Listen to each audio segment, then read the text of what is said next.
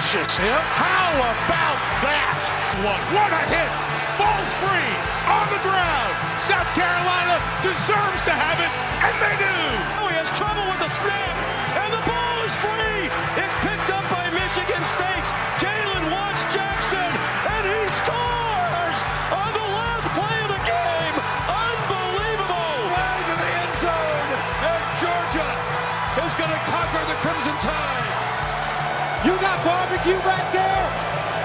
and you didn't invite me. Hurt my feelings. There goes Davis. Oh my God! Davis is going to run it all the way back. Auburn's going to win the football game. Auburn's going to win the football game. He ran the missed field goal back. He ran it back 109 yards. They're not going to keep him off the field tonight. Welcome back to Zero Bowls. We are into week six. The season is slowly slipping by. We're going to get to some news, a week five recap, studs and duds, a week six preview, and then we're gonna we're gonna take a look at, at the season at, at the at about the halfway mark. It's not quite halfway yet, um, but just a little reminder to enjoy it while we can. Um, so yeah, we'll be breaking down the season that so far. But quick, let, let's get into some news. Um, top of the line here. Um, Walt Bell has been fired as the Indiana OC um, after just disastrous start to the season by the Hoosiers. Um, and I'm gonna be honest with you, Patrick. I don't know how much it, it, we're rearranging deck chairs on Titanic here. It feels like. Yeah, dominoes are starting to fall here for the Hoosiers. Yep. First one's down. Tom Allen's probably safe for this year. That buyout they- is they- massive. Yeah, they owe him a lot of money, but yeah, it's not looking great for sure.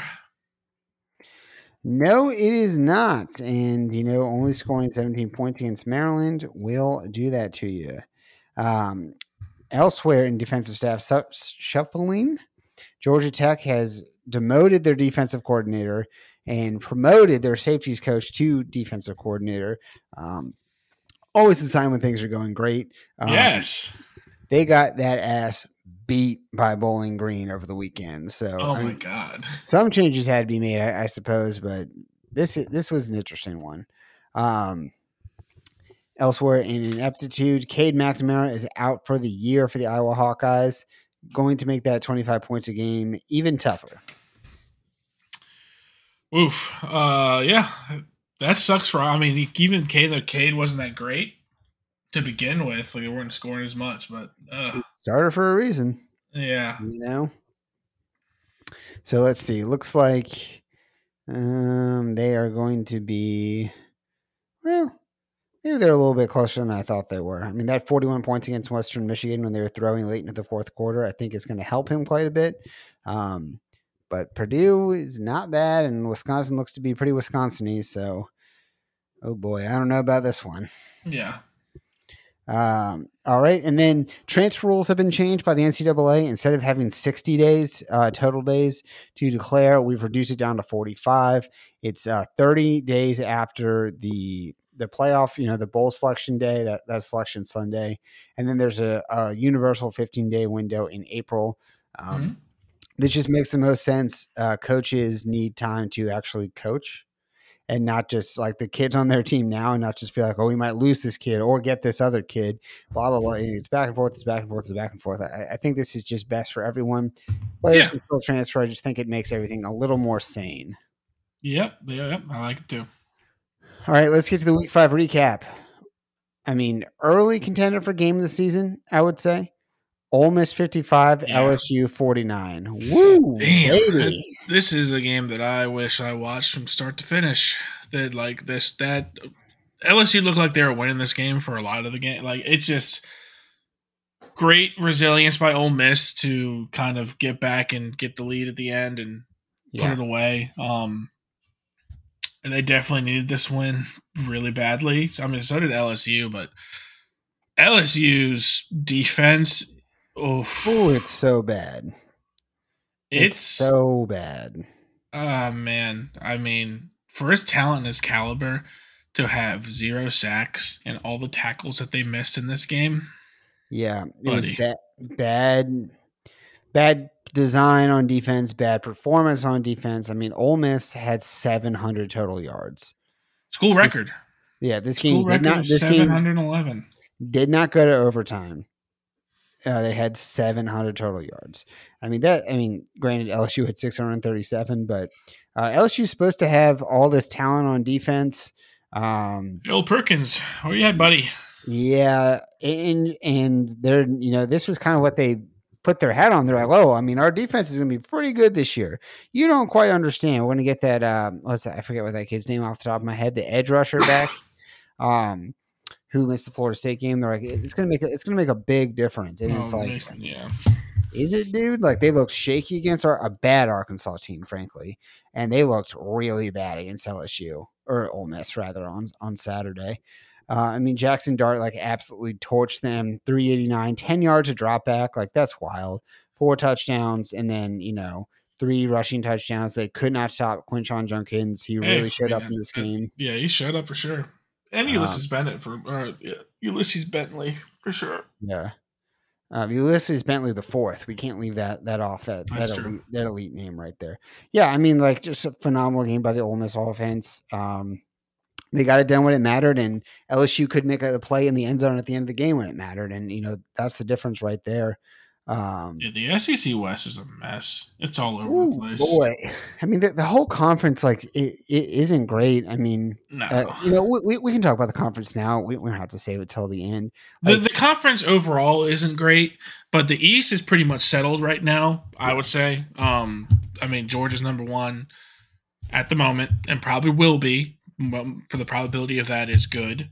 But I'm gonna pull up. Some, I'm gonna pull up some text messages I got from Patrick. Uh, and hold this, on, about hold this. Kentucky game. we'll talk about we'll talk about it a little bit.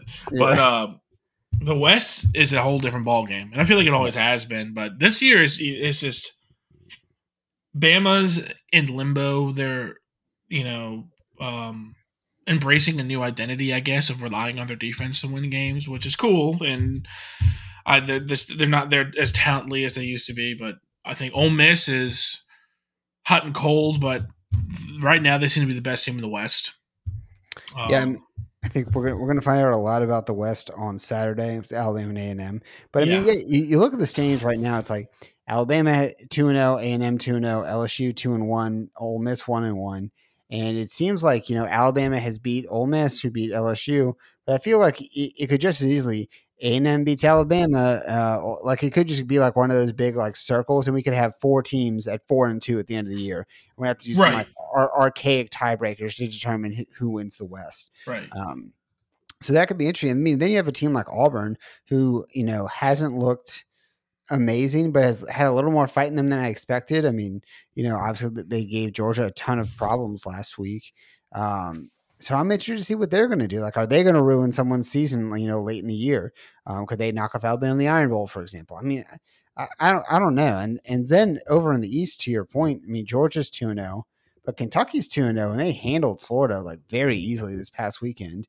And Missouri has LSU this weekend, a chance for a really big win for them um, to to kind of stake their claim to potential uh, East supremacy. So it, it, like you said, the conference isn't as good as it normally is this year, but the um, but like the depth. I mean, a lot, the team. It's very interesting, rather. Um, It is also kind of interesting though. Like we talk about the SEC not being great this year, but I feel like they have way more ranked teams than they usually do. Um, just well, I, I guess seven. I, what it is is they have seven ranked teams, but they only have one in the top. I guess I'm seeing Missouri is ranked and being like, wow. Yeah, they have 20, 21, 22, and 23. yeah, okay. I So- mean, if like A and M's ranked and Auburn's not going to be ranked, but Yeah. Yeah. I mean, yeah. So the, the, the league has been very interesting this year. So, let- I mean, let, let's stay in the league there. Uh, Georgia 27, Auburn 20. Um, let, before, I, before I let you go on this, let me just say that Brock Bowers, he can play some football. I'll tell you that much. Yeah, it seems to um be all Georgia's offense plan again is to start slow, not kind of not really know what we're doing, kind of half-ass our way through the first half and the set, third quarter, and be like, oh yeah, we have Brock Bowers. Let's just throw the ball to him. I mean, he had a stellar game again, eight catches for 157 yards. Um, Auburn's entire wide receiver room only had 88 yards in this game.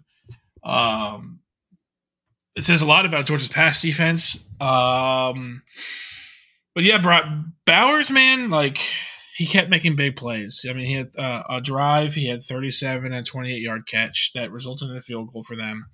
He had that 40 yard touchdown with two minutes, two seconds left that took the lead for good. So it, it's great that he's there to bail out this offense that I wouldn't say is shaky. They just they, they just are playing too conservatively, and I feel like they're playing a little too scared. Um, there's not a lot going on in the running back room, unfortunately. Kendall Milton's been out, but when he's played, he hasn't been much of a help. It's the talent's there. They have the players. It's just I don't know what's going on. Carson Beck's lit like he is the second best ra- passer rater in the SEC right now, and he's like top ten.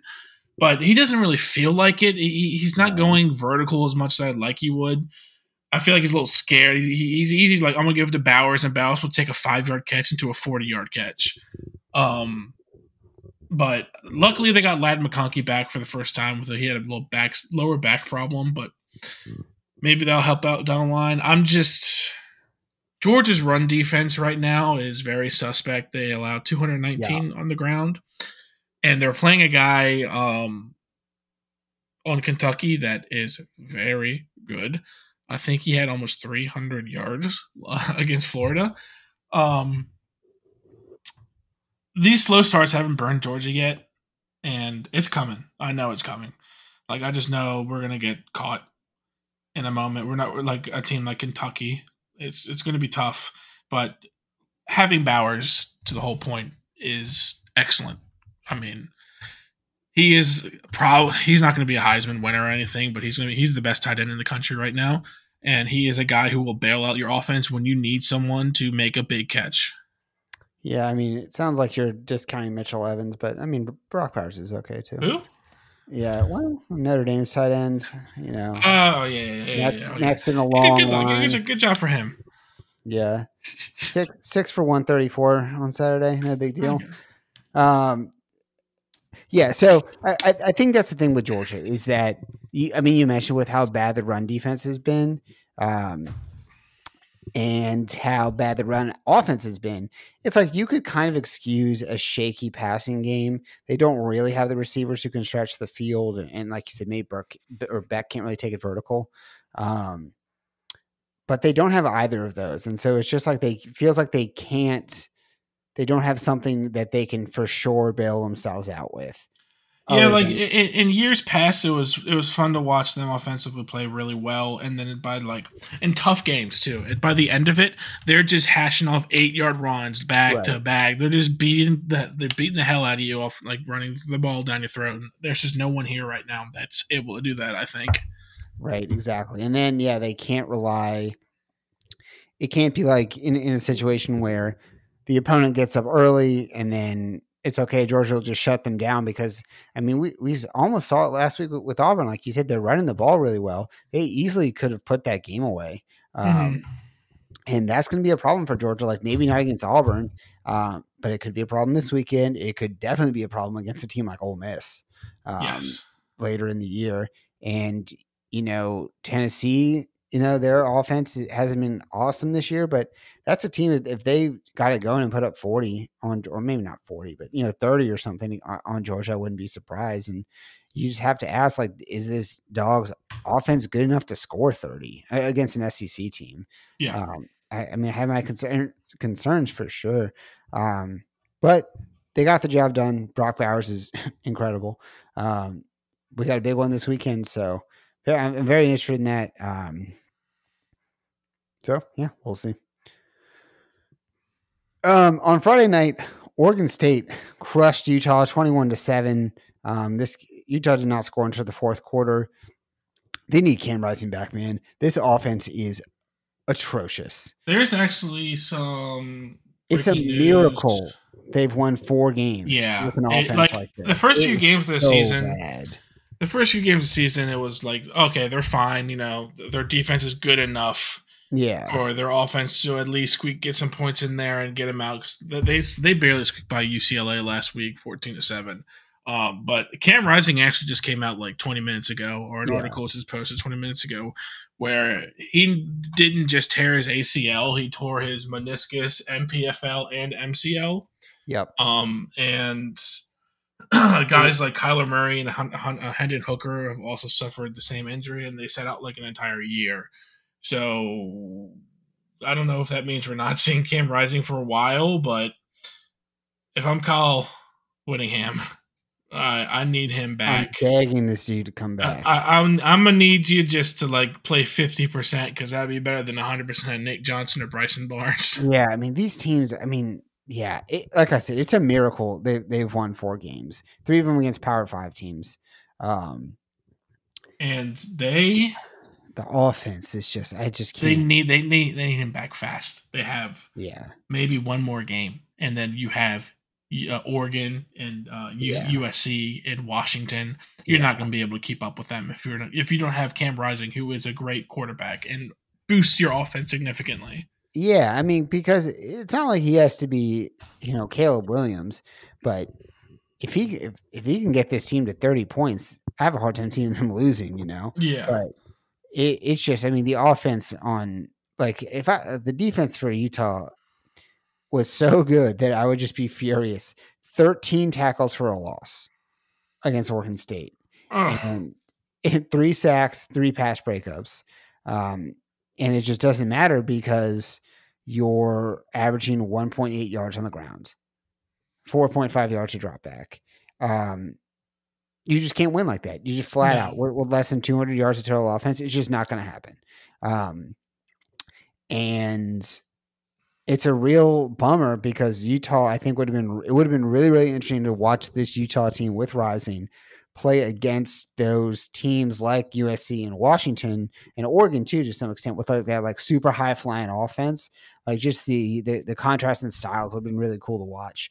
But it's a problem, man. Like I, I can't in good conscience pick this team to do anything um, without rising. Like if, if they lost this weekend against against a, an improved Cal team, um, I wouldn't be surprised at all. And then, like you said, USC, Oregon, Washington. I mean, that's three games that would be tough with rising, like much less without him. Um, you know, we could see this team only win six games this year um, with a you know within a with a Rose Bowl level defense. Uh, but the offense is just that bad. Yeah. And they lost. Uh, uh, I, I mean, even if the quarterbacks are bad and they probably were going to win this game, I thought they were because just their defense is too good. But yet again, Utah proves that they cannot win away from their home stadium. So Yeah, true. Um, yeah, so just just a real, real real tough one for them. They're off this weekend. Um, maybe that will give Rising enough time. Um, but that is a seven week straight gauntlet. You know, and ending with Colorado, who um, they can score some points. You know, it, doesn't, and as we've seen with Oregon State, it doesn't have to be a ton of points. Like I know um, Colorado hasn't really played a defense of Utah's caliber, but at this point, you did, they just need to score ten, and you and they'll, and they'll beat Utah. right, So I, I I don't know. That's that's something to watch for sure. Um, I, I hope he comes back because he's he's a ton of fun to, to watch play. Um, so and I, and I like Utah. Utah's a fun team, so I, I really hope he's back. I, I think that'll make the Pac-12 even more interesting. Mhm. Uh, we'll, we'll stay in the Pac-12. I just mentioned them. USC 48, Colorado 41. Um, This game was heading into laugher territory. Um, I mean, USC just like was scoring at complete will. Um, it was it looked really easy for them, and then they remember that they employed Alex Grinch and just like could not play defense. And Colorado almost came back and won. Frankly, um, uh, a tradition, just like it's just Alex Grinch defense since Oklahoma 2019 second halves. Just yeah, what is he like? Just hanging out in the sideline, not you know, just whatever. Just yeah, lay back, don't do anything. what don't get it. life he must. Why is he employed? Why is he employed? He either has blackmail on Lincoln Riley or they are the best friends in the entire world. And he's just like, damn, my boy can score 45 points a game without even blinking. I just have to show up and I make millions. Yeah, I mean, and if that's true, dude rocks. Respect. But I mean, come on, dude. Like this defense is like it, I mean, it is stunning to watch. And I know Colorado has a pretty good offense. They do. uh, yeah, yeah. But yeah. Oregon allowed six points to these guys. listen, The You're bigger not- conversation of this is yes, the USC's defense is very bad. I don't want to talk about Deion and oh my god, they put 41 on USC and almost won this game. Six times did USC give a play bigger of at least 20 yards. Uh, eh, um, and six times did they give runs of at least 10 yards. I'm sorry, it's passes that were at least 20 yards. Um, it's disgusting. They were up 41-14 at one point, and Yeah. there are games like last year where Arizona was very bad. They won 45-37. California was very bad. They won 45 to 35. Just I don't get why this guy's employed when you have a guy like a team ready to win with an offense like Caleb with Caleb Williams behind center. They have to put up like 50 a game in order to keep winning. Yeah. It's it's just not it's why they lost to Tulane.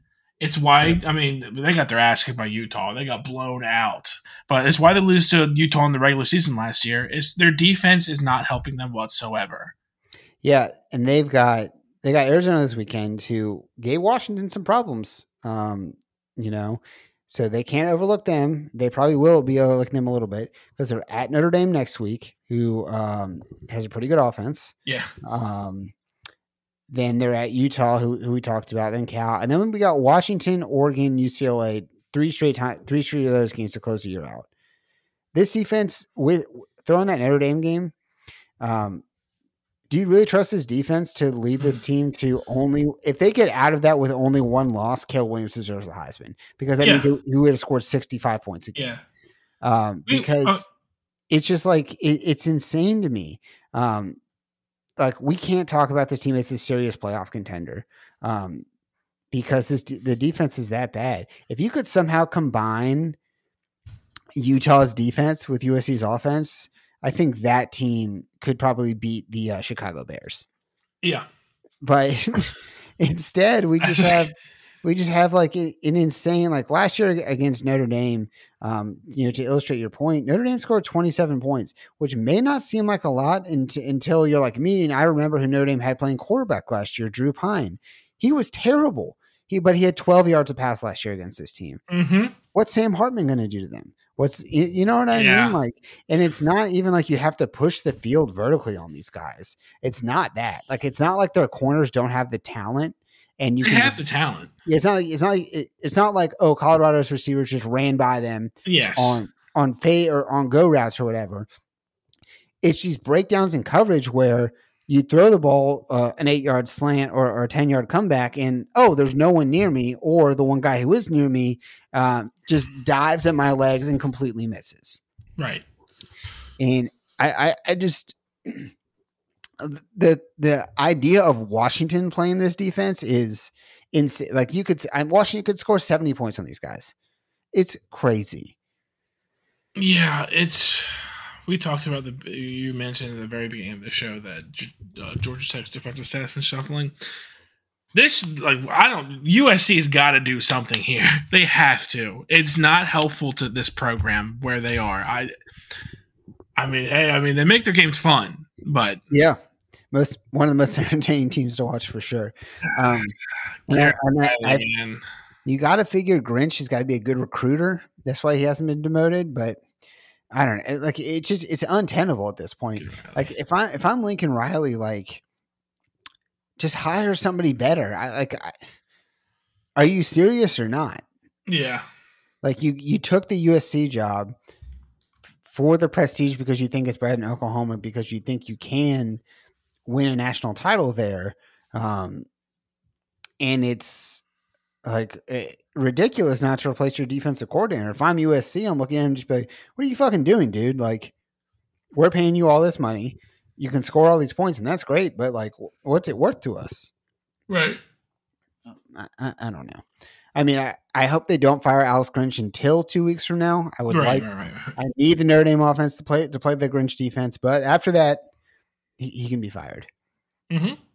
Speaking of Notre Dame, twenty-one to fourteen. Uh, Never doubted him. No, Never you doubted him. certainly never doubted these guys. Certainly, there, there was never any moment of "we're losers." I There was definitely- no tweets out there that says "we're losers." yeah, you're definitely not. losers. I was not calling for Marcus Freeman to be fired. Um, I did not call him, Sam Hartman, the entire program, Gerard Parker, the new offensive coordinator. I did not call them all losers. Um, that didn't happen. The only tweet that still lives says never doubted them. So something to think about Oh, Hey, on um, that. What do you? How do you think Duke fans feel for the defensive performance that they played all game, where they were dominating the line of scrimmage for most of the game? They were getting, you know, blowing past blockers, getting behind in the backfield, but on the one drive that it meant the most, they were just like, you know, it'd be a good idea. Let's just lay back a little bit. Um, I think Let's- that Duke fans are incapable of looking inward. Um, Okay. They just the whole time that game was happening, they're just like, "Damn, I wish this was a basketball game right now." Um, it was Coach Cat. yeah, this is weird. Why am I outside? I want to be inside. I want to know why the defensive coordinator on the biggest play of the game, fourth and 16, was like, all right, I'm going to rush three and drop eight. It was It's a good that, idea. that really made no sense to me. Like Notre, like Hartman was sort of moving the ball a little bit that drive, um, picking apart the defense, but um, he had a lot of problems in this game. Like Duke was getting pressure a lot. Duke was getting pressure on this drive a lot. There was almost a safety Yeah. to start, and it just seemed a little strange to, when it was 17 yards. You know, if it was 10, even if it was fourth and 10, I would understand dropping eight a lot more. Um, I, I just don't I don't understand why I, I just rush four. I, am not like you know I'm saying you have to bring a blitz or anything like that. Yeah. but just uh, just just rush four. Uh, That was I mean I'm glad he made the mistake, but Sam Hartman did have like a really tough outing, and I yeah I don't think it's because he was struggling himself personally. I, I honestly think that Duke's pass defense is one of the best coverage units in the country right now. Um, so Yeah. this might be like the best pure pass defense that he's faced, and he on top of that he's facing pressure. So I get it, but I mean he came in clutch when the team needed it, yeah and I, I didn't I couldn't watch this game, was, um, but the fourth and sixteen scramble was immediately um, uh, immediately after that was a thirty yard run, right? That sealed the game. yeah That's got to be okay. So then, yeah, that has to be immortal for Notre Dame fans. Like that, Yeah. that's those two plays are insane. Yeah that, that's that's a Heisman moment right there. Um, you Yeah. know, i- i- if it continues the way it's going, and yeah, he did have a tough game. Um, Notre Dame's offensive line struggled with Duke's de- with Duke's defensive line for sure. Um, Notre Dame was also down to like three healthy scholarship receivers, and that really showed as well. Um, but you know, Tobias Merriweather had had one deep shot early in the game um, that you know was slightly overthrown by Hartman, but right. They just didn't have that vertical. Like just, they couldn't stretch the field at all. Like Mitchell Evans, the tight end, who had a great game, six catches, one thirty four. Um, I mean, without him, they would have lost for sure. But you, this isn't. I mean, it, this looked like last year's offense. Um, Yeah. and it's and it's not Hartman's fault for sure. Um, like he definitely he could have been better for sure, but they really need those those receivers back. And it looks like two of the I think all three of the receivers who are out will be or two of the three Colzie's still out, but two three will be back this weekend. And I think that's going to make a really big difference. Um, just having someone like Jayden Thomas, who's more of your your third down receiver. Uh, he may not he's not a burner, but he's he's a good possession receiver who can who Notre Dame I mean really needed um, th- this past weekend. I mean they were awful on third down, three for fifteen, um, and just having a player like that would have gone a, a really long way. And also the penalties are just like they're it's it's becoming a problem um, for Notre Dame. Like they have had a lot, and it's not uh, and it's a, it's a ton of procedural penalties too. Um, and it almost cost them the game this time. They had 12 penalties to Duke's two. Uh, real fair game there, by the way, refs. um, but uh, you know, all, all, all kidding aside, like it's a problem. It was a problem against NC State. It was of a problem against Ohio State, and against a team like USC or even Louisville this weekend. Um, you know, everyone wants to beat you. You can't just like give them the chance. Uh, you know, this just say, yeah, go ahead. and, uh, We'll, we'll spot you 12, you know, penalties, including some in some really key moments. Um, just can't have, and the kicker's not good enough. I, I, I don't know. We don't have to listen to Notre Dame complaining hour, but they got they got the job done. Um, great game, great game. Um, sucks for Duke, but I don't care. yeah, who gives? Yeah. Yeah. Um, I, I was I was uh, from looking back and their PCS highlights for anyone listening on YouTube is a really great channel to um, see the end of games and see like funny or big plays that happened. He does a really great job cutting that up. I watched some stuff on this game when I got back Sunday, and I was pretty impressed with how Duke played in this game. I one I like I mean it's I'm just like college football at heart wanted like you know a big upset but um they they ran the ball so well even though they were missing their left tackle Graham Barton um even though Riley Leonard accounted for 88 of their yards but they had 180 89 yards on 41 attempts they seem to be doing I mean like they're just like punching them in the mouth it seems but yeah, that's at the end of the game. Notre Dame prevailed here, and what sucks even more for Duke is um, Riley Leonard leaving the game on crutches. Yeah, he Um, took a pretty nasty tackle at the end of the game. Yeah. There, he did not. He also did not have a great game. Uh, No, he did I think not. kind of lost in Notre Dame's crazy final drive was that they had Duke's offense like clamped up pretty well. Yes, Um, like Leonard especially like wasn't able to. He had one big run, but other than that, they, they kept him pretty well in check. Um, was less than fifty percent passing, only one thirty four passing, eighty eight on the ground. But um, I, I think they did a good job on him. But yeah, that was really really tough for Duke. Apparently, it's not super significant. I think he's going to miss a couple weeks. Um, but it looks like he will be able to come back this season. yeah, but I, I say Duke's making a bowl game. If they won this game, it would have been insane. Like the the the talk, like it's okay. They might win the ACC, um, They but still when you could, not a conference loss. Uh, that's true. They still could, um, but not having Leonard for a few weeks is going to be a doozy. Yeah, for especially program. NC State's kind of a mess right now. Um, but Florida State the week after that, that's I mean that's a real interesting game. Um, you know, we got to see this Duke defense. Are they for real or or not? Um, but yeah, losing Leonard, I think is going to make winning that Florida State game really really difficult, especially on Maybe the road. make a surprisingly come surprisingly fast comeback. Yeah, yeah. It's, it'll be three weeks after a high ankle sprain. As a broken ankle survivor, Listen, Riley know. Leonard's mom needs to step up her game every hour. Saying you suck, you suck, Yeah. you should make make that grind so he comes back for that Florida you State. got a, you got a weak ankle, boy. yeah, you suck. Uh, quick hits Texas 40, Kansas 14. This game was interesting for a little bit 13 7 at halftime. Uh, Kansas's quarterback, Jaden Daniels, uh, was ruled out in warmups, and that kind of That was brutal. affected them. I don't know how much of an effect it would have had ultimately. I think it But would have had a, a decent effect. Texas stepped on the gas in the second half. Yes, yes. Um, big big one this weekend, wh- which we'll also talk about. Um, and then quickly, Fresno 27, Nevada 9. Um, Fresno State's probably the leader in the clubhouse to take that G5 bid and uh, play in the, I'm not sure what it is this year, um, the, the New Year's Six Bowl.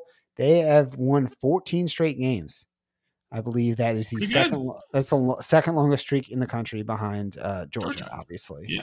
Um, so eh, Something something to um, keep in uh, the, the the tickler file. Let's see. I'm going to look up bowl projections right now. This is riveting podcasting. Uh, okay, let's get to studs and duds. My stud is Taulia Tagovailoa from Maryland. Ooh. 352 yards, five touchdowns, and a blowout win over Indiana. They got Ohio State this weekend. Uh, something to monitor. That's all I'm saying. I, I don't think they'll win, but could be a fun got I got some takes about that game. Um, my my stud this week is running back Ray da- Ray Davis from Kentucky, who had 26 carries for 280 yards and three touchdowns.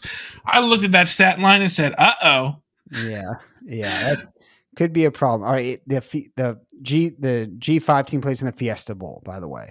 okay, Um, okay." do you ever just look at the bowl projections and then you just imagine yourself in the holidays? Yes, all You're the like- time, every you're week. Like, you're like, yes, January 1st, Oregon, Fresno State.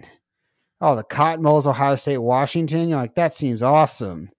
And then Yeah. All right. Well, we- we won't do the whole time, but yeah, it's great. All right. Uh, who is your dud? My dud was basically the entire Utah offense. Um, Mm, yep. Just those quarterbacks we talked about earlier. Nate Johnson, eight, eight for 23, 101 yards and one touchdown with a QBR 10.2.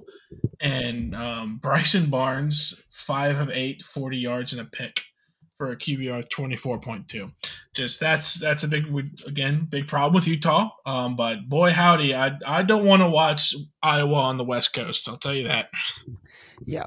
My dad are the UTEP quarterbacks, nine for 27, 101 total yards as they drop a 24 10 loss to Louisiana Tech. They are one and five on the year. Not the miners. Things have gotten Not the ugly. miners. yeah. They won seven games in 2021, five games last year. You know, it was tough, but this year, I mean, I don't know if they're going to win another game, to be honest with you. Um, things have that that was like a that was a, a team I was like they are on the up and up. Maybe not on the exact same trajectory as UTSA, but I was like, okay, you know, I'm I'm seeing a little bit with, with, with you, uh, UTEP. I'm, I'm liking it. I'm liking it, but I'm not so sure about that one. it's a tough look that UTEP's down like this because for like the jaded college football um seasoned experienced viewers the miners have always been a fun team to be like check them out. It's UTEP Yeah. UTEP's on. UTEP's on. Now it's they're they're bad.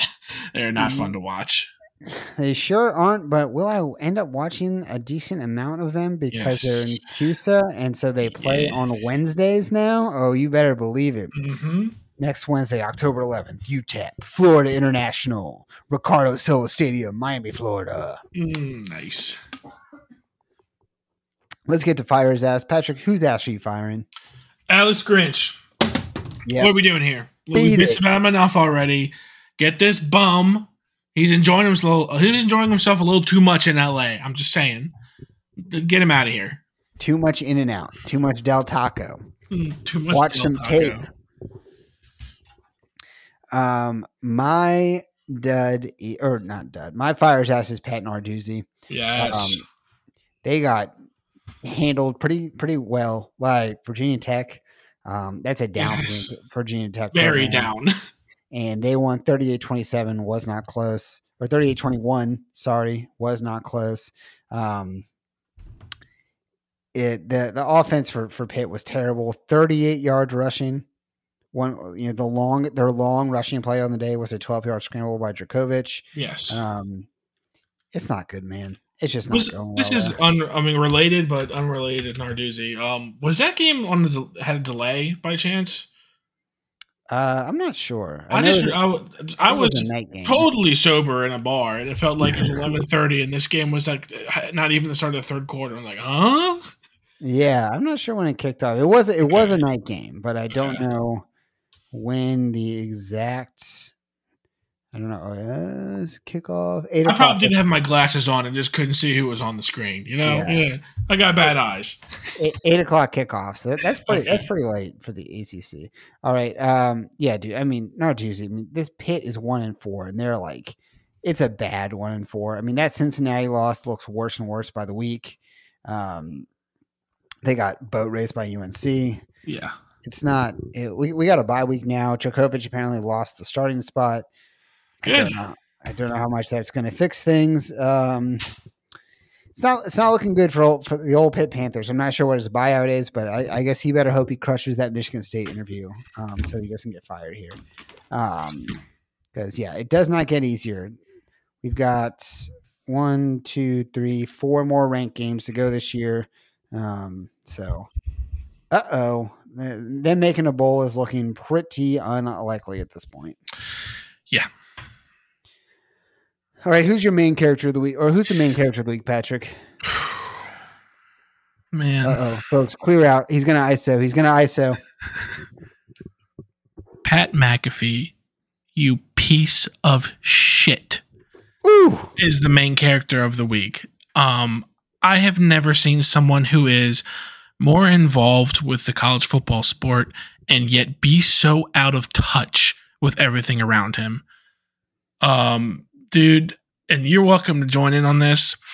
If y'all aren't aware, Washington State and Oregon State are the only two teams left in the Pac 12.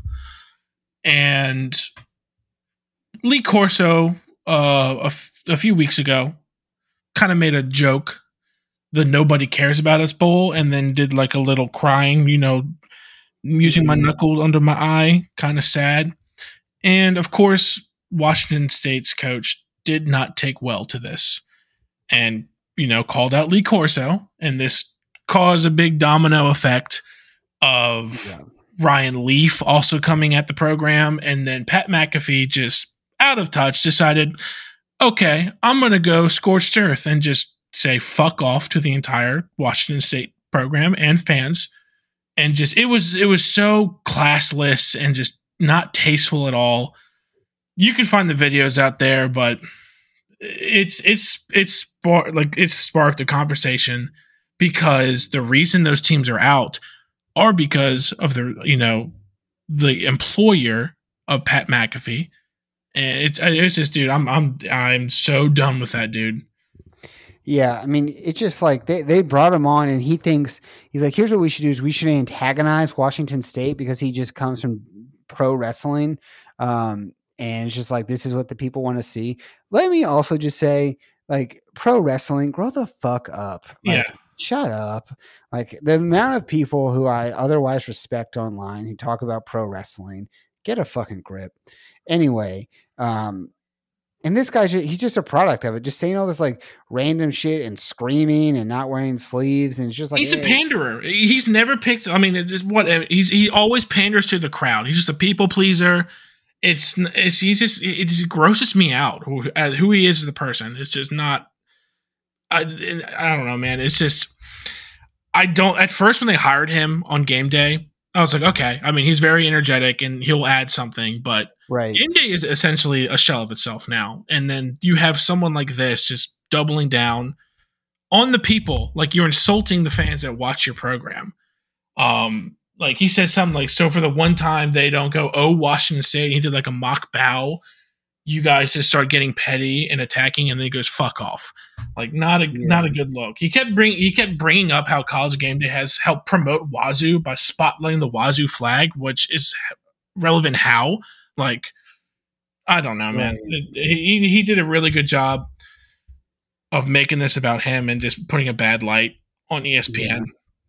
And on top of it, after what he said, um, Adam Schefter had to tweet like he's an NFL player, like, "Oh, Pat McAfee was throwing up in between commercial." Like, oh my god, dude. Bro, how many times have you thrown up on a Saturday morning? Grow up, dude. yeah, it's just ugh. Yeah, he he's been like you said. I, I thought he could bring some good energy into it, and he's just been obnoxious the entire time. Um, I was way off on that one. All right, let's get to the week six preview. Let's get to what is good about the sport. Um, and what is better than this? Red River. Oh, baby. yeah. Noon ABC, one of the consistently most insane games of the it's year. great. Texas is a five point favorite. Um, this kicks off at noon on ABC. Um, I think this is going to be a lot of fun. I think Texas is ultimately going to win.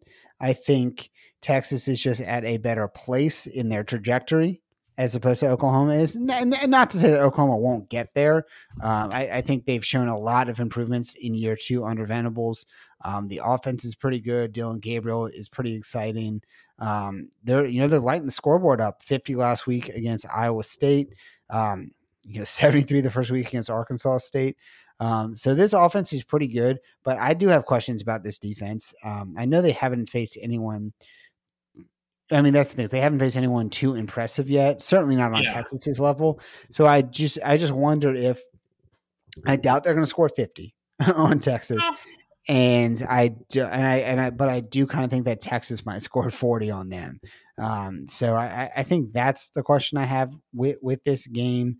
Um, is do you think Oklahoma can keep it close and maybe even knock the horns off?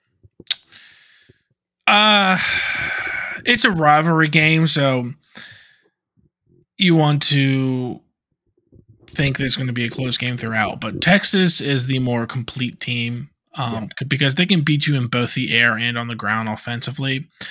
And Oklahoma is basically just air raid light right now. Dillon Gabriel's been fantastic. Um, and they might be able to test Texas's secondary.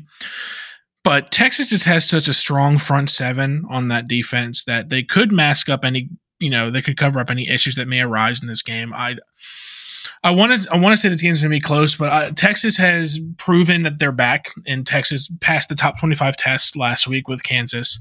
Um, I'm going to go with the Longhorns in this game and six. They're going to win by a touchdown at least. Yeah, I, I, think it's one of these things where Oklahoma keeps it close early. They do some crazy trick plays. Uh, maybe there's a turnover or two, but I think, like you said, ultimately Texas just has a little too much. Um, I love. I mean, I think Xavier Worthy's going to have a huge game, um, and and I, yeah. I think they'll, they'll, pull away. Uh, and I'm sure Oklahoma's pissed about last year's game. Um, but uh, Texas has gotten better since then. So, right. All right, moving on to the Pac-12, a game I wish I could watch, but it's on the F and Pac-12 network. Yep. Um, oh, folks, just get ready for that one. Colorado is also on the Pac-12 network. You are never going to see so many pissed off brand new college football fans. Yes. Why can't I watch Coach Prime? Why? Yeah. I'm a 45 year old man and calling him Coach Prime. Why can't I watch yeah. him? um, but Wazoo travels to UCLA, and UCLA is the favorite here, which I, I found a bit surprising. Um, you know, Washington State has played um, really well to start the year, and, and, as talented as Dante Moore is for the Bruins, I just don't think he's quite ready yet to, to no. play a team. Uh, like he's got to face Ron Stone Jr., who's been like an incredible pass rusher for the Cougs this season, so he's going to get tested. Yeah, and it's just like yeah, like they they both had last week off, which I guess is good. But just watching him against Utah, and not to say that was it was Utah in terms of defense, but I just have a really hard time believing that he is going to be an advantage in this game. Um, especially when you look at Cam Ward across, you know, on the other side uh, for the Cougars, who's now, this is his second year in the Pac 12, but this is like his fourth or fifth year at the college level. So I just think he's a little more polished, a little more calm back there than, than is right now, um, who's just making his fifth ever collegiate. He's playing his fifth ever collegiate game. Like he, he was a in high school not too long ago. Yeah. So I, I just think that, and it's, and like, the Rose Bowl is a beautiful facility and a great place for a bowl game, but that place is no no does not have a home field advantage at all. No. So it, it's I just don't see UCLA do, getting it done. Like I, I like Wazoo here er, outright like I bet like a touchdown, 10 points, something like that. Th- you know, 31, 21, um, something like that. I, I just, do you, so do you think UCLA's got a shot in this? And eh, no. But fun fact is their defense is number one in yards allowed per play at 3.75. Pretty good. Uh, yeah. Uh, but they play Cam Ward. So that's not yeah, going to last very long. Uh, that's that is nice, but yeah, Coastal Carolina, a team that has forgotten how to play offense. San Diego State, a team that's never known how to play offense. Uh, North Carolina Central and Utah. So I'm a little less impressed with that than I than I guess I thought I was at first. But um, yeah, I, I like you said, I, I just think Cam Moore's too much for them. Yeah, yeah. Uh, Wazoo's going to win this game pretty handily. Speaking of being too much for people, Kentucky, Georgia. Uh oh, Patrick. Mm. Georgia, 14 and a half point favorites. This is seven o'clock um, in Athens. Can the dogs slow down Ray Davis? Um, man. So Georgia's looked really shaky the past few weeks, and this game is going to be a doozy if they do not get their act together again. Um, yeah, they've been slowly they've slowly been losing their grip on the number one ranking, and rightfully so, I think. They um Bill Connelly does a nice thing, or he did a nice tweet of kind of showing the top 25 or the top t- uh, unbeaten teams and how they score in each quarter. And Georgia currently is a 0.0 point margin in the first quarter, which is not good, especially for the teams they've been playing this year. I'm worried. Um, their run game's not been great, even with Kendall Milton in the game, even if he's healthy. Um, they're facing a, and on top of that, they're facing a very stout run defense. Kentucky runs the ball really, really well, and we've been abysmal stopping. And Ray Davis is probably going to have a really good game. Georgia wins by two scores. Ooh, I think. Uh, You're not. You're Kirby's not had enough, enough of the pundits being like, eh, "Is Georgia really Georgia?" And you know, he probably saw those ranking votes, and I bet he's got a nice little game plan for this game to be like, oh, "We're still here." Uh, yeah. There's a reason they're 14 and a half. Vegas knows something. Mm, Do they though? I, I I don't know. I mean, it's I 14 and a half seems like a lot. I know it is at home, but Georgia is going to sort of have a letdown off that Auburn game. You know that it is a rivalry. Um, I just really have concerns about Georgia's ru- rushing attack. Um, and Kentucky's is so strong that if they get up like Auburn did, or South Carolina was like, I, I just don't know if the dogs are necessarily built to come back Here's the thing. um, effectively. And um, I am just concerned, but uh, on just how the dogs are going to handle it, but maybe not as concerned as you were a few days ago. Um, let's see. Carson Beck is the ninth best quarterback in the country and second best in the SEC, but he needs to step up and stop playing like a scared boy.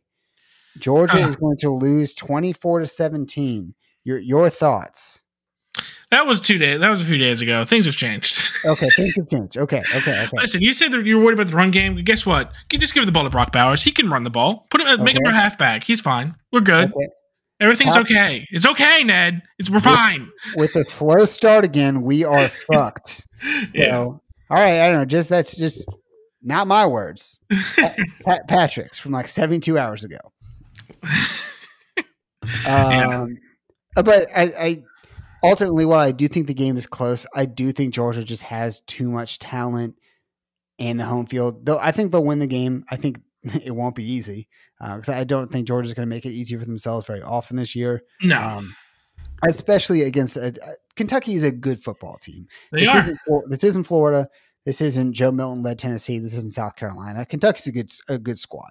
So Georgia, I think, knows that, and I think they'll take them seriously. I think it'll get a little hairy, but I, I think Georgia ends up ends up winning by about a touchdown. Yeah. Notre Dame, Louisville, another ranked another ranked night game for Notre A Dame. week in Can, a row. can and it's going to be a fourth week next to Oh. USC. Can I please look at that. a Is that former head? Is that former Purdue head coach Jeff Brohm? It is. What's he doing in Cardinal red and white? Why are we losing? Oh no, Yeah. the upset uh, king. Yeah, it's just I can can we play UAB or something? I'm dying over here. Yeah, it's, it's they put they week. took everything out of the tank last week against Duke, and now you got to do it again. Yeah, on the road against another ACC team, and you're just like, oh my god. Um, a lot has been made of Jack Plummer for Louisville, um, but this would be the third straight year Notre Dame has played him for a third different team really? Oh wow. because he was The at other two. He was at Purdue in 2021. Okay. Yes. He was at Cal last year. Okay. and now he's at Louisville, back reunited with Brahms. So Mhm. we played him in 21, we played him in 22 with Cal, and we played him last year. Um, or yes, and we're playing him again this year. So this is the third straight time we've seen this kid. I think Notre Dame is going to handle him pretty well. The Louisville offense is not very good. Um, and I think Notre Dame's defense is very good. I think even with Hartman, I think the defense is the strong part of the team. Yeah. Um, I just don't see Louisville. I mean, I said this last week with Duke, but I just don't see them being able to score enough on, on Notre Dame. I mean, No. beating up on Boston College and, and Murray State and Georgia Tech, it's like, who cares? I mean, they scored 21 points on Indiana and 13 on NC State.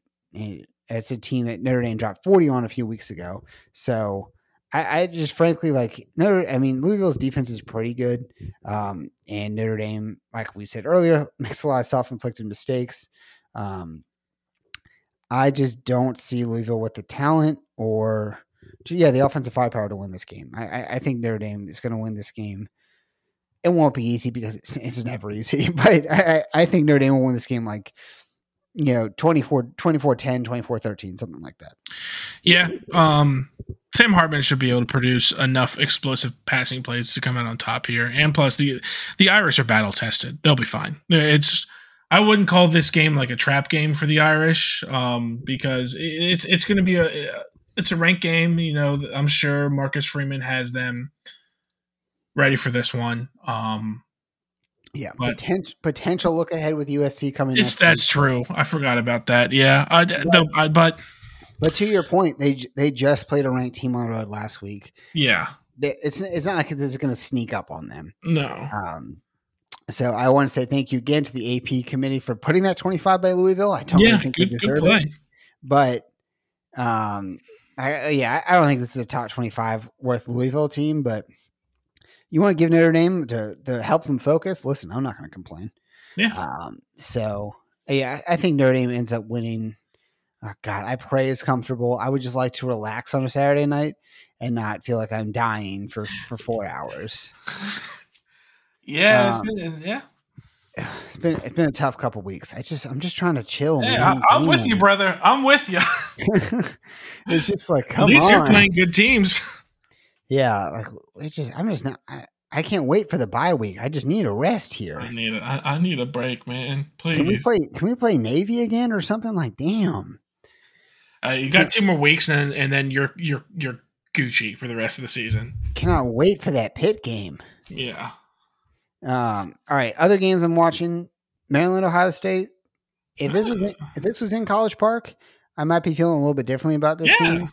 Maryland I don't know why the. Terps aren't in the top twenty-five. They, they I mean, they they they're five and zero, and they've won all of their games by at least eighteen points. I I actually was just looking at the poll. They are quote unquote number twenty six. They are the Okay. highest ranked receiving votes team. So Unfortunately, this is going to be uh, who's back? Oh, Ohio State's offense back game. I yeah, this I I've seen this one before. This one's going to be like 48-24. Yeah, Like, Maryland's going to score Yeah. some at first. You're going to be like, oh, but I, I think Ohio State, yeah, they're going to score fifty points. Maryland's defense has been pretty formidable all year, but I I just know Kyle McCord and that that wide Yeah. receiver room is going to pop off in this one. And I mean, they're coming off a bye week in their home. Sheesh. Yeah, I mean, the defense has been pretty good, but again, Towson, Charlotte, UVA, Michigan Yeah. State, Indiana. It's, it's going to be uh, Emeka Egbuka, Stover, Marvin Harrison. Like it's going to be a, a, a bit of a rude awakening, I think, and that's just the pass catchers like TreVeyon Henderson. Like, yeah, I- I, think Maryland can score some in this game, and that's we will be pretty impressive against a very good Ohio State defense. But I, I just don't think they're going to be able to outscore Ohio State whatsoever. Right, right. Yeah. Um, speaking of high scoring, LSU Missouri. Uh, this game is in Columbia. Um, noon ESPN. This is a nooner. LSU is a four point favorite. The over under on this game is 65. So uh, the over under last week for Ole Miss was 67. So this one's going to be some fireworks as well, I think. Um, yeah, nerd boy, please, please do it. Please Yeah. put Brian Kelly away for the season, even though their LSU is out of the playoff contention. Why don't, Yeah, why don't you let them have three losses going back to Baton Rouge, please? yeah. Um, and Missouri's wide receiver corps is very, very good. And, Yeah, and- Luther Burden the third is probably going to have a game. Yeah, and as we saw last week, LSU secondary got some question marks. Yep. So I think um, I don't know who's going to end up winning this game. Um, uh, you know, Jayden Daniels is the better quarterback here. Brady Cook's a top 10 rated passer, but Jayden Daniels is better and he might be able to carry them out of this one. But if it gets to a shootout, I don't like how, how LSU fares in those. They're, I mean, per stop rates, they're the worst defense in the country. yeah, And that wide receiver room in Missouri is very good. yeah, that that their LSU's defense just sucks so bad. Yeah, Yeah. I.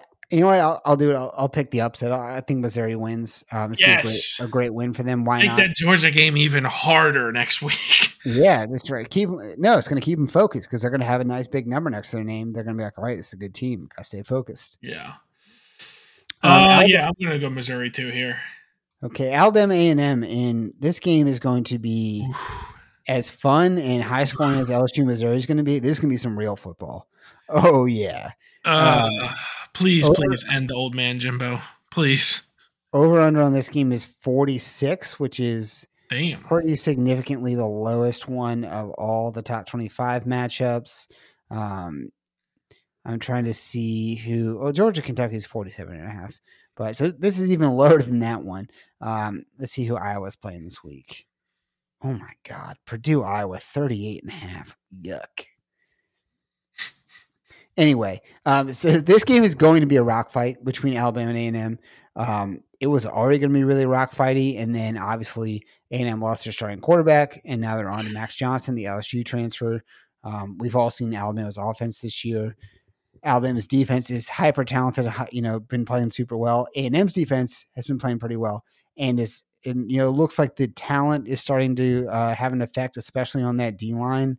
Uh, so I really have questions on if Alabama is going to be able to protect Milroe, and if he is going to be able to use his legs for the Tide. Yeah, um, Aggie's defense has played pretty well for most of the year, minus the Miami game in week two. But Bama's offense is not anywhere close to the Hurricanes. Um, and Max Johnson's probably he's a good quarterback in a pinch of kind of wing, wingman is out in this game.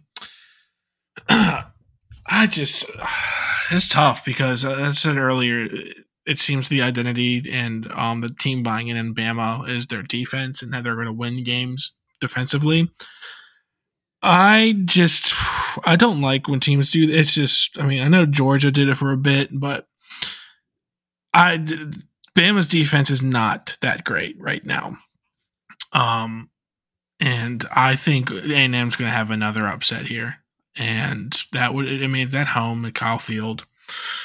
They've only allowed one to, one touchdown in both SEC, game, SEC games so far in that defense, and I, I really think that's going to be a, a, difference maker here for the uh, the Aggies. Um, I think their offense might be able to put a little bit more production out than Bama's. Give me ATM. Oof, this is what A&M winning would be great. This is obviously an awesome game for me because either way the narrative advances. Either Bama is dead and they're never coming back, or Jimbo's a big, a big stupid fraud. So, um, I, I'm just, I'm just, I just hope one team loses. I don't care who it is. I think the best case scenario is Alabama loses, so then we're like, okay, Bama's officially the done. It's over. Mm-hmm. Um, and then A and M loses to Abilene Christian at the end of the year, and we're like, yes. And then a two-loss Alabama team beats Georgia in the SEC championship. No, no. Georgia's knocked out of the playoff. No SEC teams in the playoff. Listen, brother, I, I would, I would not have straight up a good time if that happened. Uh, I might though. And well, when you when you've won two national championships and I've won zero, maybe I deserve this one. So open up. I'm at your door. Open up. Oh yeah. Um, all right. Well, let's get to we got one listener question then we'll do the halfway point check in the listener question is from michael. He says who has been the biggest surprise in the big 12 so far? I think um, that's pretty pretty easy. Do, yeah. you, do you have a team the biggest surprise? Uh, we might have the same. Positive surprise is west virginia. Yes yes west virginia yeah. that's yeah.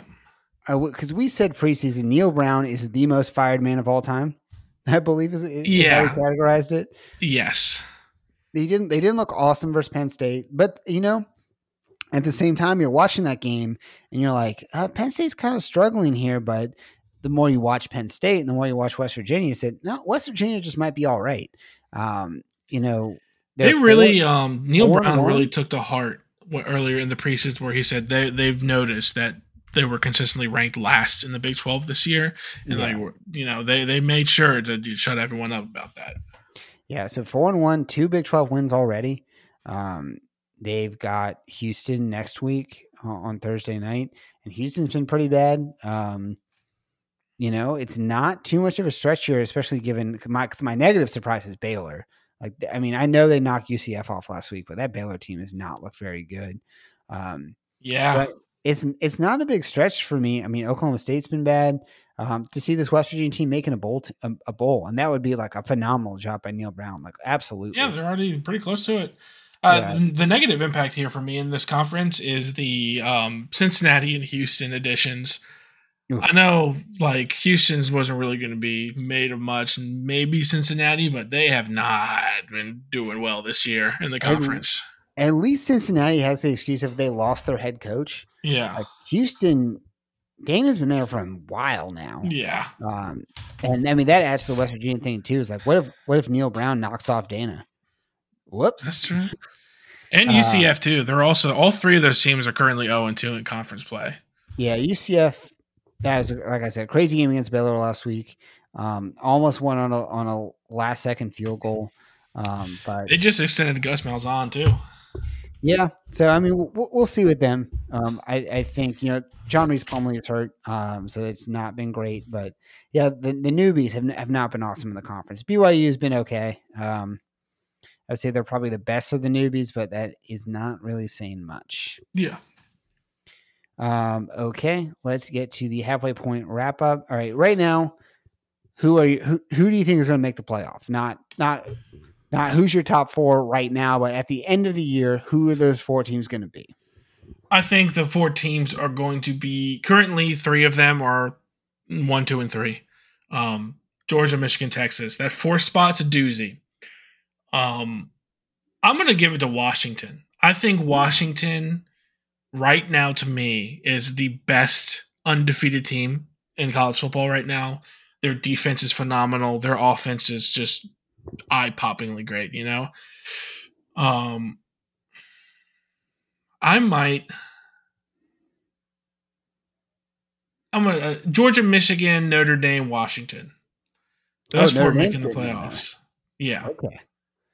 Uh, Um, Florida State's gonna lose. Ohio State's gonna blow it.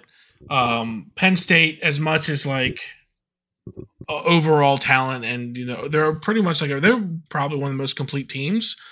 Um, I'm just not impressed with them. And Oregon, USC, are, someone's got to lose in those games, you know. Yeah. Um, but give me Washington, and I'll put I'll put Notre Dame actually in the fourth spot.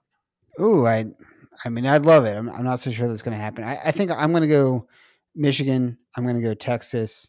I'm going to go Oregon, actually, out of the Pac-12, um, and then I'm going to go. Uh, I'll go Georgia. I, I, you know, I guess I'll make it. What's gun back in holster? Yeah, it's hard for me to see.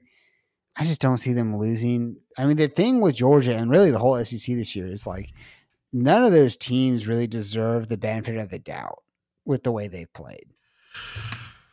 Yeah, Like, if Georgia loses to Kentucky here, like they're not going to have another chance for a ranked win. I mean, Ole Miss maybe, but you know that's in four weeks. You know, Georgia. Yeah, I mean, if they if they don't beat Kentucky, like they're they might not get they might not have another opportunity for a ranked win. Yeah, Um, you're saying Missouri might not be ranked and Tennessee might not be ranked by then. Yeah, and okay, yeah, Ole Miss might not be ranked either. You know, that's true. I I, I think ultimately Ole, Ole Miss will still be ranked then, but you know it, it's not too big of a stretch to see because they're 16th now. I mean, to only f- to fall 10 spots, that- that's that's not crazy. Mhm. Um, so Georgia doesn't have a ton of margin for error, or or maybe or rather, there's a a path for them to not have a lot of margin for error. So they they the that makes the slow starts even more, I think, nerve wracking because there is potential like real long term effects outside of like oh you know. Last year they they they lose that Missouri game for example, a game they were close in. They still would have made the playoff. They would have been Right. fine right. but they just the- they're those like top tier quality SEC teams just aren't there this year. Um, not that I think the committee will ever keep an SEC champion out, but it's not it's not as it's not as clean uh, it's not as clean cut as it normally is. I guess yeah, where you could just you could just pen in the SEC champion at probably number one. You know, I, I just don't think they're going to get the benefit of the doubt this year. Um, what team? What have you enjoyed the most about this season? the mm, the tal the mm, I'm trying to say the talent of the Pac-12 this year. The- Their final year, their final hurrah. There there are so many good teams in the Pac-12 that are very very fun to watch. That are very very good. Um, it's been a very good bright spot for the sport in whole, as a whole. Um, in the coming dark days, uh, the the the 2024 pa- uh, pa- or Big Ten schedules released, and yeah, it's just I'm as not- bad I'm as we thought it was going to be. It is just as bad as we thought it was going to be. Um, Yeah. Oof. I, I, I think that's a great call. The Pac 12 has been incredible this year. Um, something I've really enjoyed is like we're only just now getting to conference play, Yeah. and the first like five weeks have been awesome. Like there's been a great game, at least one every single week. And it's not it's not just like, oh, this crazy G5 game went six overtimes and was awesome. Like we've had a really interesting game between like it's been big games too. Have been really interesting. I mean, excuse me, week one, Colorado TCU, like that was wild. LSU, Florida State, watching Duke or Duke crush Clemson on, on Labor Day. Like these things were, this, I mean, it was wild. Texas, Alabama was awesome. Um, even like week three, we're like, oh, this isn't going to be a great slate. Colorado, Colorado State was incredible um, late into the night. Um, and we had also had Alabama almost losing to South Florida that week. Um, you know, Notre Dame, Ohio State last week, Notre Dame, Duke, LSU, Ole Miss. Like, just the quality of games so far have been incredible. I mean, we're not even yeah. into like the the best weeks, but we've got Red River this weekend. Like, you know what I mean? So, like, just the the play has been awesome. Like, I feel like we really haven't had a complete clunker of a week and that maybe that goes hand in hand with what you're saying about the Pac 12. Like when you have a consistently excellent conference on the West Coast, that just boosts. I mean, that just gives you, there's much, many more options for a good game right. um, on, on a Saturday. So I really like that. Um, it's been a lot of fun and it's made me forget about what, to your point, about what's coming down the pipe next year. Yeah. It's um, uh, creeping up, man what have you hated the most? What's been something that stinks? It's been a lot of things. Um, I'm not going to say Deion because it's that conversation is, I guess, not. It's all like it's he what he's done has been great. That's that's not the problem with me.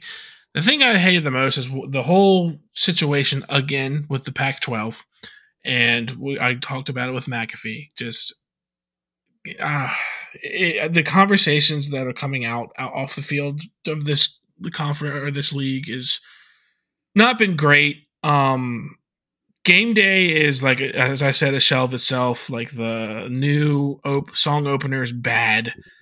Um, as much as we love Lee Corso, and it's great that he's still out there. It it, it kind of like when I see him every week, I'm just like, let the man retire.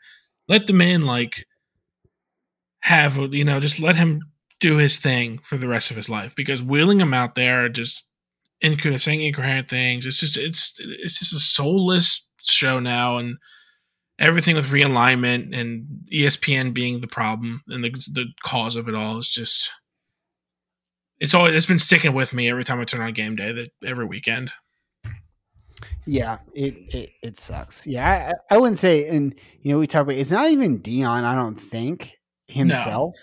I think it's like the no. discourse around him. Yes, yes. It's just like it, it, he just makes everyone insane, like pro or anti. Like everyone's just know. like punch drunk, you know. Yeah, so everyone's just a- acting crazy. Um, so yeah, that, that's that sucked. Obviously, the thing I hated the most was the last play of the Ohio State Notre Dame game. yeah, yeah, that's a big one. Yeah, that that sucked. Um, so the amount of the game I, I, saw a chart today where the game time is basically the same as it was last year we're down maybe three or four minutes um, compared to week uh, five last year versus week five this year um, so while we've made the cuts for quote unquote oh to keep everyone it's for player safety it's they're just jamming more um, commercials into the same amount of time so there's just fewer plays while there's more commercials awesome. I'm so glad we're doing this. Um, yeah. You know, and it, it ties back into why the sport is headed the way it is. Is everything in the sport is for sale. Everything in the sport is being designed to fit into nice TV windows. That's why they're really doing it. It's so because the problem with so long with college football is the game kicks off at noon, and then they want to have a game at three thirty. The game at noon never ended at three thirty um, it would always go into like a lot closer to four. Um, mm-hmm. And so they have to start the other game on like ESPN News or ESPN Plus or what have you. And that makes it harder to sell ads. Um, and so if you look at the NFL, that game starts at one, it is over by four o'clock almost every single time. Every single time. And so that's all they want to do was is to jam college football into these windows, into these specific windows, and just destroy everything they can in terms just to make everything more uh, corporate and cohesive and, and, just the same. And that is what is. I mean that that that's that's the real reason. That's the real problem. That's what's happening um, with the realignment with everything. Is everything just want it just wants to be the NFL uh, 2.0 and it sucks. Yeah, it's um, not great. You know, we really should have started with this part first, because now I'm bummed out. Yeah. yep. Probably a good idea. yeah, now it's Um, like, damn, this sucks. Okay. All right. All right. Hold on. Hold on. Let- Let's uh, quickly. Any any games that you are looking forward to other than the ones that we talked about? Try to try to Um, switch the vibe here. man, you know what? Boston College Army, whoo, buddy. It's a sicko game. Yeah, I, I just like watching Power Five teams in absolute hell against good like lesser teams is just so much fun to me. Um, speaking of, uh, UVA is playing William and Mary this weekend. Um, Yes, I was going to say that. UVA that that's the that's the vibe check game right there.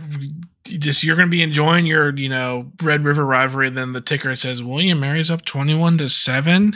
yeah. Every Um, Virginia kid just heads and you know head Yeah. in hands. It's not that UVA is bad necessarily. They are. William and Mary is number ten in the FCS.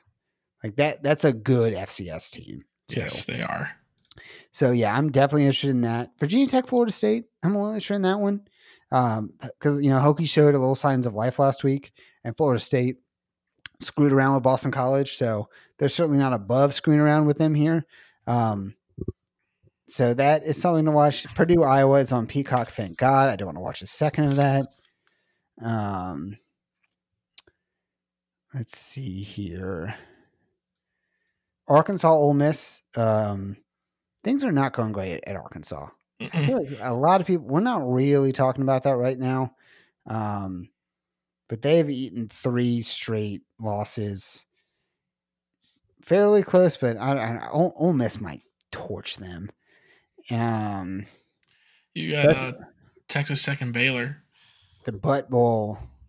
the Yeah, BUTT Bowl Yeah, whoever loses that one is going to be in Is absolute butt. hell. is but Ooh, Fresno State at Wyoming. That's a good one. That's a real good one. Five and versus four and one. Um, you know, I talk about Fresno State might be that that New Year's Six team. Um, Wyoming gave Texas a hell of a game.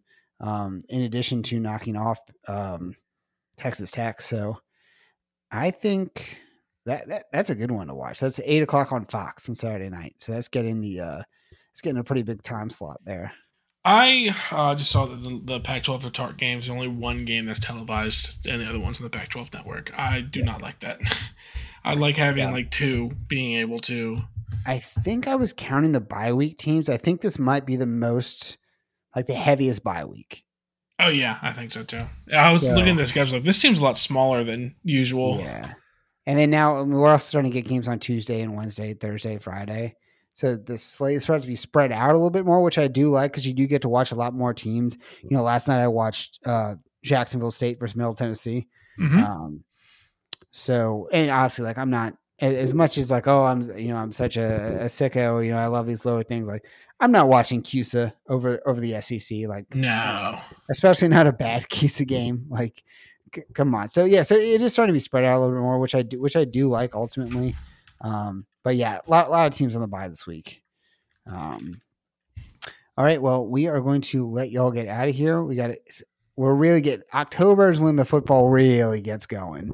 Like we're Yes. starting.